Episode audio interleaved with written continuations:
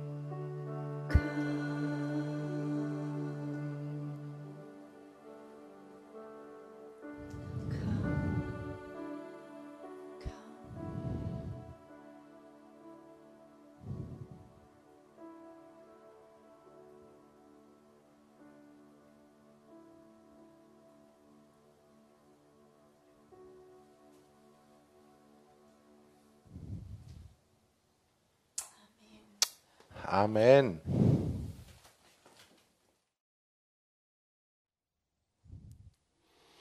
So, jetzt haben wir diese vier Punkte, die vier zentralen Punkte, glaube ich, wo wir aus der Urgemeinde lernen können. Ich glaube, die wird, das wird sich nicht grundsätzlich ändern, bleibt wichtig. Dann heißt es, kam aber über jede Seele Furcht und es geschahen viele Wunder und Zeichen durch die Apostel. Hier sehen wir zum Beispiel, dass die Apostel nochmal explizit erwähnt werden. Also die Apostel hatten wohl in der Tat eine spezielle Salbung, würden wir sagen, um Zeichen und Wunder zu tun. Alle gläubig gewordenen aber waren beisammen und hatten alles gemeinsam. Jetzt nenne ich mal hier noch einen Punkt 5. Hatten alles gemeinsam.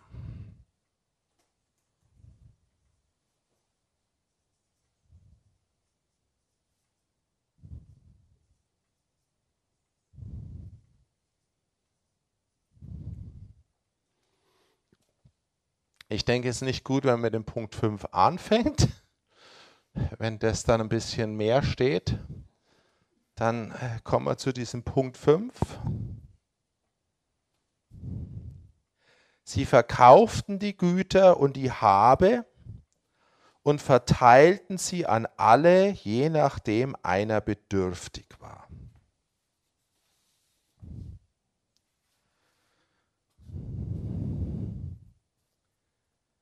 Das ist ja schon ein ganz spezielles Ding. Und das Thema Geld und Eigentum hat in der Urgemeinde auch eine große Rolle gespielt. Und wir wissen ja alle, das ist ein heißes Thema.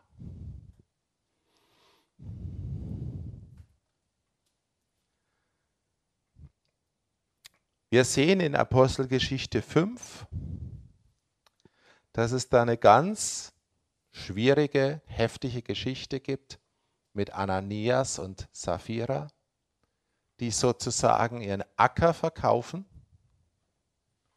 und von dem Geld was zurückhalten und den Rest zu Petrus bringen.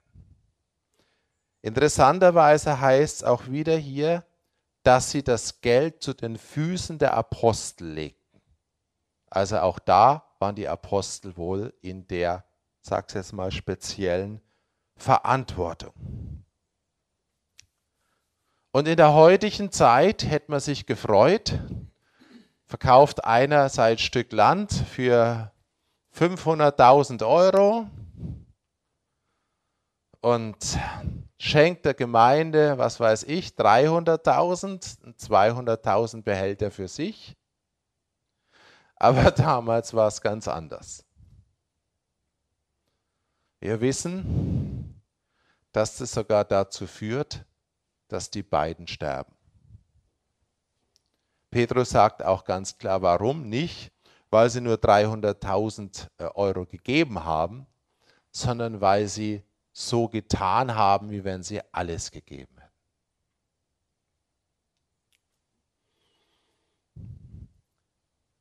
Aber wir sehen, wie wichtig dieses Thema Geld, Umgang mit Geld, Reinheit mit Geld in der Urgemeinde war. und dass dieses, sag's jetzt mal, typische menschliche, das gehört mir, äh, in der Urgemeinde zumindest eine Zeit lang nicht der Fall war. Und es gibt einen, finde ich, ganz wichtigen Aspekt dabei und den übersehen wir gerne, weil es heißt nämlich, dass ja Leute was verkauft haben und die Apostel haben es im Prinzip umverteilt. Es gab in der Urgemeinde Leute, die hatten Nöte und andere hatten Überfluss. Und der Heilige Geist hat nicht bewirkt, dass alle plötzlich Überfluss hatten, sondern der Heilige Geist hat eine Gemeinschaft gerufen, die zusammen genug hatte. Und dann war es die Verantwortung der Gemeinde, der Gemeinschaft, umzuverteilen. Wir denken oft, manchmal wird sogar so gepredigt, Gott möchte jeden überall so segnen, dass er in allen Bereichen Überfluss hat. Bibelverse, die kann ich, wenn ich sie als alleinigen Bibelvers aus der Bibel rausnehme, so interpretieren. Aber ich glaube, dass der grundsätzliche Plan Gottes der ist, dass er uns zusammen segnen will, dass wir zusammen die Fülle haben. Und aber es bewusst dabei belässt, damit wir einander erkennen, dass wir einander brauchen. Weil sonst wäre nämlich jeder ein kompletter Leib und bedürfte der Hand oder des Fußes oder des Auges nicht wenn jeder alles könnte. Und am liebsten wäre mir doch ehrlich, am liebsten wäre mir doch jeder der Leib komplett. Aber Gottes Idee ist, dass wir zusammen was haben und dann irgendwo geteilt wird. Und das heißt, dass der eine vielleicht in dem einen Punkt mehr gesegnet ist und in dem anderen Punkt der andere. Und dann müssen wir teilen. Und das geschieht halt äußerst schwer, wenn das nicht der Fall ist. Ja?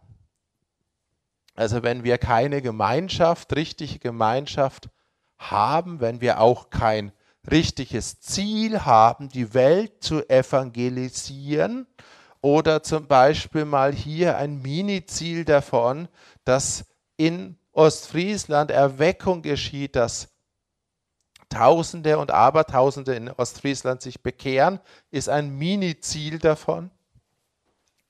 Äh, dann wird es schwierig. Aber trotzdem ist es ein wichtiger Punkt, und ich glaube, auch bei dem Punkt muss wirklich Ordnung, mehr Ordnung, gute Ordnung in den Leib Christi kommen.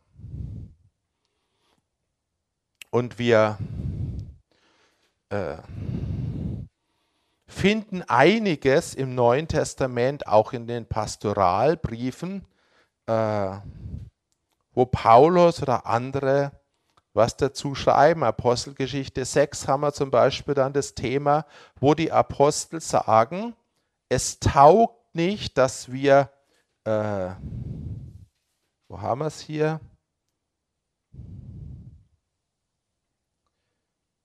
Es ist nicht gut, dass wir das Wort Gottes vernachlässigen und die Tische bedienen, sagen die Apostel.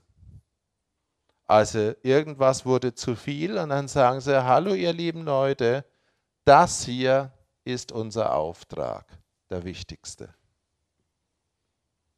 Ich hoffe mal, dass sie jetzt nicht die Haltung hatten, ich bin mir zu fein, um meine Suppe zu kochen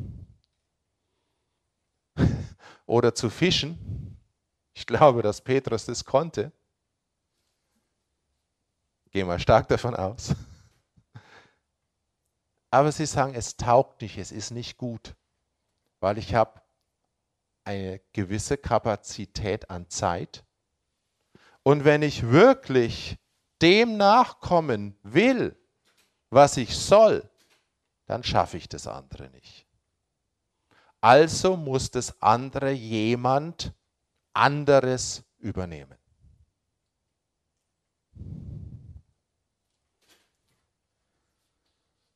Das Wort Gottes ist vielleicht wichtiger als das Essen. Das empfinden wir mitunter nicht ganz so, aber wir sehen ja schon an den Tagen, wie viel sich Zeit ums Essen dreht ja, und wie viel das auffressen kann. Äh, und deshalb glaube ich, ist es ganz wichtig, dass Strukturen entstehen, wo die Leute, die zu dem berufen sind, wirklich freigesetzt sind. Und ich sage euch ganz ehrlich, wir haben ja auch immer äh, das, warum geschieht so wenig, äh, warum äh, geht es nicht vorwärts teilweise mit dem Leib Christi. Ich glaube, wenn mit diesem Punkt 5 was in Ordnung bringen, also gebracht werden würde vom Gesamtleib, dann würden vielleicht mehr Leute hier freigesetzt werden, dann würde der Leib Christi viel mehr davon befruchtet und es würde viel mehr geschehen können. Also ich glaube, das Thema Geld ist was ganz Wichtiges. Es war Paulus so wichtig, dass er in 1 Timotheus 5, Vers 17, so das war das, was ich mal markiert habe, denke ich mal. So, wo bist du? Ja, 5, Vers 17. Gesagt hat, die Ältesten, die vorstehen, sollen doppelter Ehre gewürdigt werden, besonders die in Wort und Lehre arbeiten.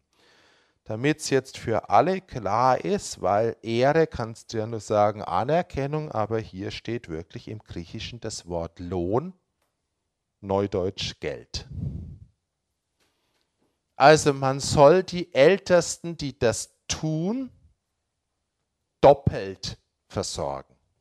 Sie sollen einen doppelten Lohn haben. Also auf Deutsch gesagt, sie sollen eigentlich mehr verdienen, weil es so wichtig ist. Natürlich gab es jetzt vieles auch in letzter Zeit, wo man genau wieder diesen Bibelvers völlig missbraucht hat, weil es Leute gab, die haben sich dann gern erhöht äh, und haben das Geld von den Gläubigen missbraucht. Aber das leugnet ja nicht das Prinzip, was dahinter steht. Und es leugnet auch nicht, dass die Bibel uns ganz klar zeigt, dass Leute, die das tun sollen, dass sie freigesetzt werden sollen und dass sie, äh, sag's jetzt mal, ein Einkommen haben sollen, dass sie frei sind, dass sie sich nicht mit anderen Dingen beschäftigen müssen. Das ist ganz klar eine Idee, die auch aus der Urgemeinde kommt, weil da gab es Leute, wie wir ja hier sehen, die hatten genug, die hatten wirklich viel, die hatten auch Geld und sie haben das Geld gegeben, damit die Apostel ihren Dienst tun konnten. Es war sogar schon bei Jesus so, dass es Frauen gab, wohl wohlhabende Frauen, steht im Lukas-Evangelium, die die Jünger unterstützt haben, damals schon. Vielleicht hätten die es sonst gar nicht so einfach machen können.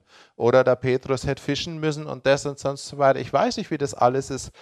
Ist ja in Details nicht überliefert. Aber so immer wieder mal ein Hinweis ist da. Also, das als ein Aspekt, der zu dem Ganzen gehört, der wichtig ist, dass es zu einem Verharren bleiben kann. Schon schlimm, was ich alles an unangenehmen Themen anspreche. Gell? Ich erzähle euch nur mal eines, weil ich meine, deshalb habe ich es ja nicht gemacht, aber äh, ich musste schon schmunzeln. Wir haben jetzt seit, weiß nicht, jetzt gut zwei Jahren einen YouTube-Kanal, wo wir auch irgendwann auch den Eindruck hatten, äh, es ist gut, dass wir den Kanal machen. Und ihr könnt euch ja vorstellen, was dieser YouTube-Kanal für Arbeit macht. Also, gerade wenn du jetzt sowas aufnimmst und es dann irgendwann ins Netz stellst, wie viel Stunden Arbeit. Und irgendwann hatte ich das Gefühl, mach mal ganz am Schluss, falls überhaupt mal jemand zu dem ganz am Schluss kommt, so einen kleinen äh, Aufruf, bitte unterstütze unseren Dienst. Und in der ganzen Zeit, neben den Leuten, die uns sowieso unterstützen, und das weiß ich ja auch, aber in der ganzen Zeit habe ich für meine YouTube-Arbeit 20 Euro gespendet bekommen. Ich glaube, das kommt noch nicht mal auf einen Cent pro Stunde. Nur, dass ihr mal sozusagen eine Vorstellung habt.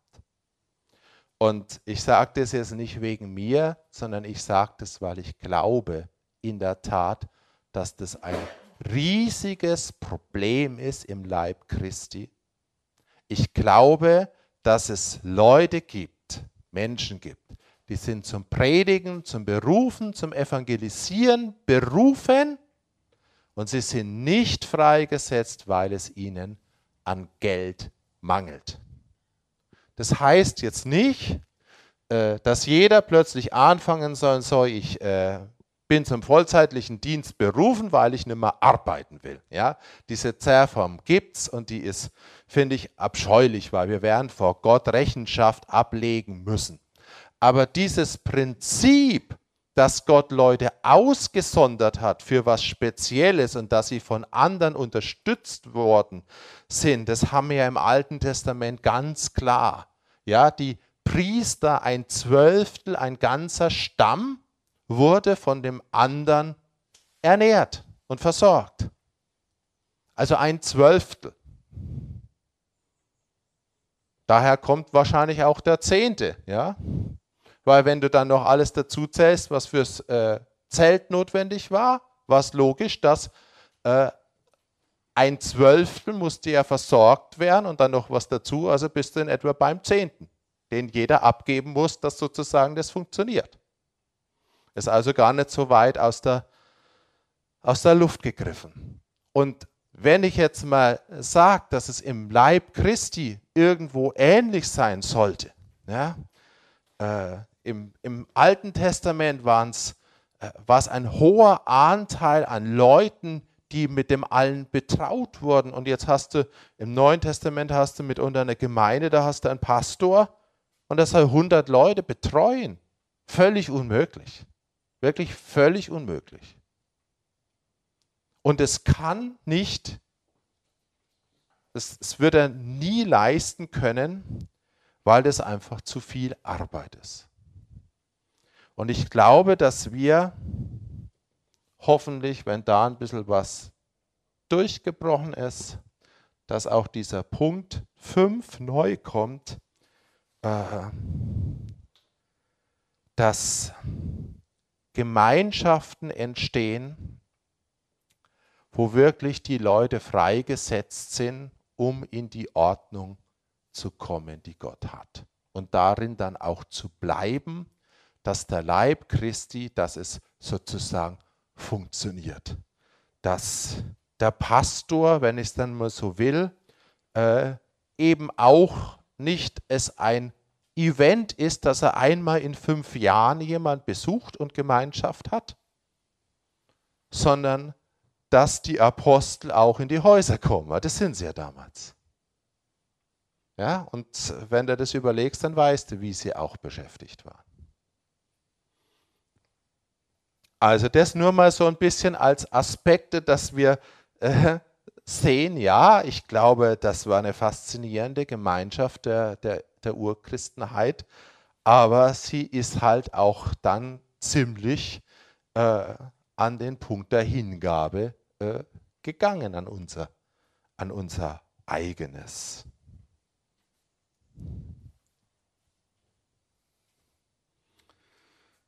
So, jetzt zum Schluss. Täglich verharrten sie einmütig im Tempel und brachen zu Hause das Brot, nahmen Speise mit Jubel und Schlichtheit des Herzens, lobten Gott und hatten Gunst beim ganzen Volk. Der Herr aber tat täglich hinzu, die gerettet wurden.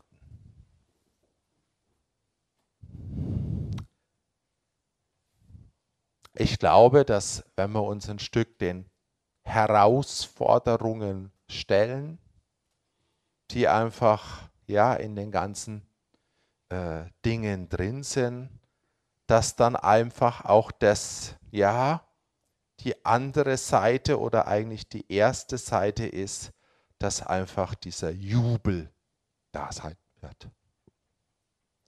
Und ich glaube schon, dass die Urgemeinde oder eben auch die Endzeitgemeinde dass es beides irgendwo sein wird?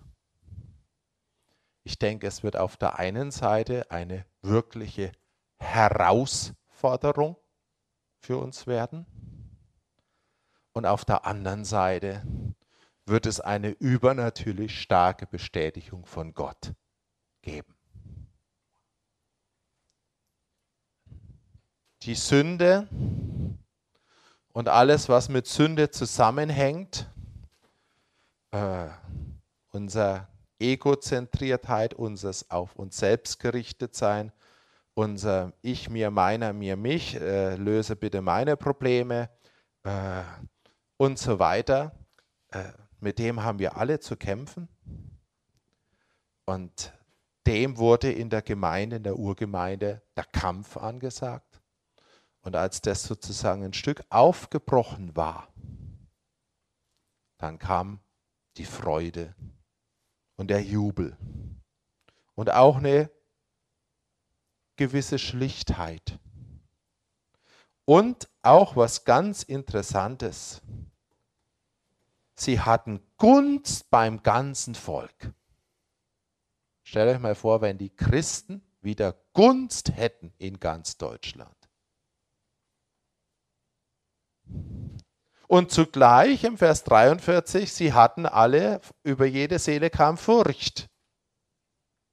Gunst und Furcht, ein heiliger Respekt.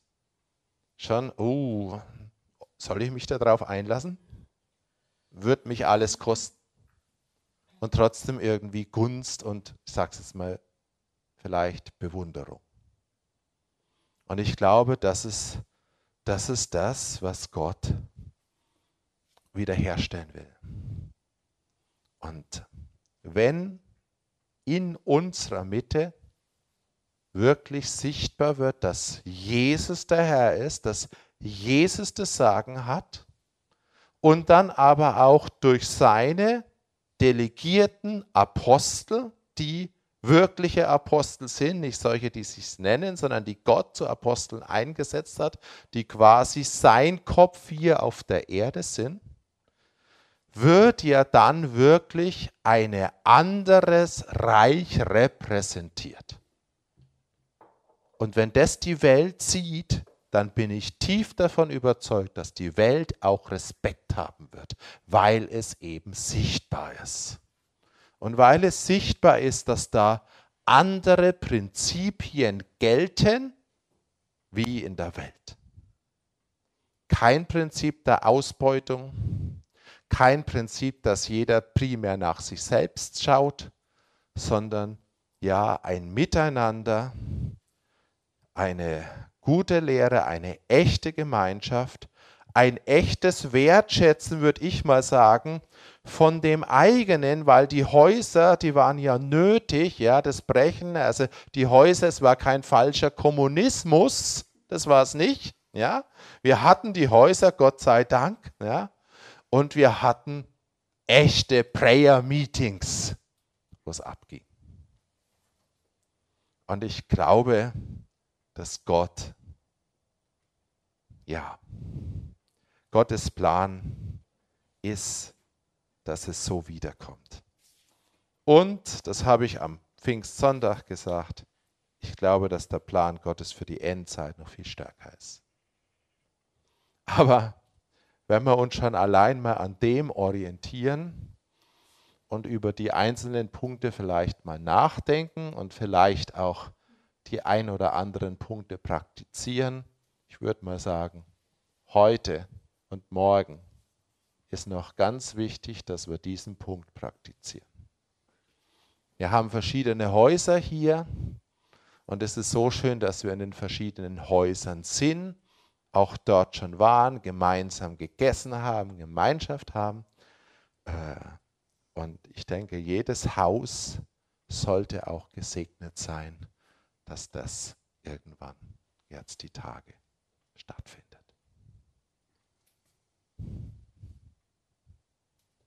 Amen.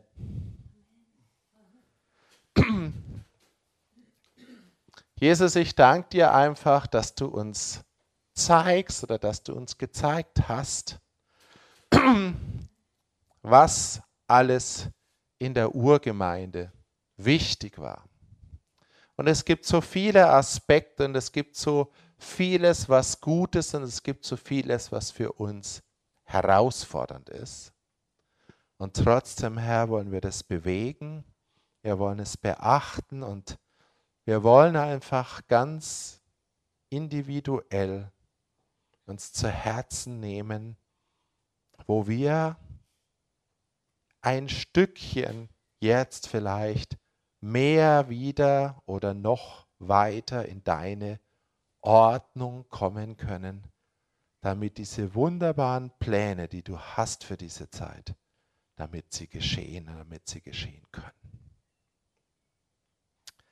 Jesus, ich danke dir für diese Häuser hier in Ostfriesland. Herr, und ich rufe jetzt ganz speziell deinen Geist auf die Häuser, die sich schon geöffnet haben, wo Menschen da sind, die ihre Häuser öffnen, Herr. Herr, ich bitte in besonderer Weise, dass du diese Häuser auch segnest, Herr. Und dass die Menschen, die darin leben, dass sie wissen, es ist vielleicht ihr Haus, aber es ist mehr wie ihr Haus, sondern es ist zugleich dein Haus. Und du hast was draufgelegt, dass in dem Haus die Atmosphäre anders wird. Dass deine Heiligkeit, dass deine Schönheit, dass auch dein, deine Freude in diesen Häusern ist. Dass deine übernatürliche Kraft in diesen Häusern ist. Hm. Hm. Ich habe so dieses Gefühl, wie Gott sagt, ja, bei zumindest zu manchen, wenn dein Haus ein richtiges ja, Haus wird in meinem Plan und wenn ich meine Hand auf dein Haus lege, dann wirst du spüren, wie plötzlich Kraft in dir drin ist. Und du wirst zu Dingen fähig sein, zu denen du natürlich nicht in der Lage wärst und andere Menschen werden kommen, werden fragen, wie schaffst du das nur? Das ist unmöglich. Aber es hat was damit zu tun, dass Gott seine Hand auf dein Haus gemacht hat, weil du dein Haus dem Herrn geweiht hast. Und weil der Heilige Geist in diesem Haus wohnt, so wird er auch in dir wohnen und er wird all die segnen und ja, ja, stärken, die mit dir in seinem Plan laufen. Jesus, so segnen wir diese Häuser. Wir rufen auch noch weitere Häuser. Wir rufen und beten nicht nur für Ostfriesland, sondern wir beten für ganz Deutschland und ja, darüber hinaus, dass du solche Häuser freisetzt, wo ja Prinzipien der ja, Urgemeinde geschehen, Herr, ohne dass es vielleicht alles wissen, aber wo was von, von dieser Urgemeinde Salbung auf sie kommt, Herr. Herr, wir, wir rufen Menschen, dass sie ja einen Drang haben, einen neuen Drang haben, sich in ihren Häusern zu versammeln, dich anzubeten, das Abendmahl zu feiern, Herr.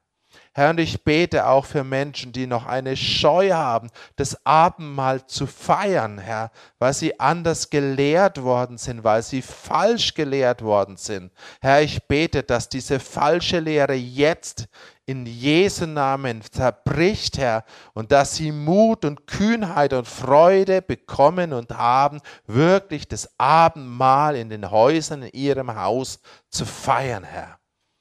Herr, und ich bete auch um Gebetsversammlungen in den Häusern, die ja, die eine Kraft bekommen, Herr, die eine übernatürliche Kraft bekommen, so dass die Menschen, die dann zusammen sind, dass sie den Eindruck bekommen, wirklich das Haus bebt und sie werden neu erfüllt mit Kraft und mit Freude und vor allem mit Kühnheit dein Evangelium weiterzugeben, Herr.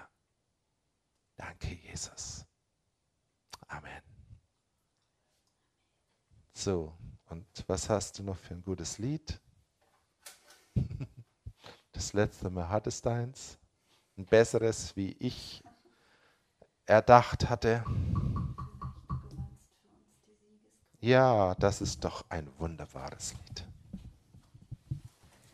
wir, deine Kirche, deine Gemeinde treiben deinen Sieg voran.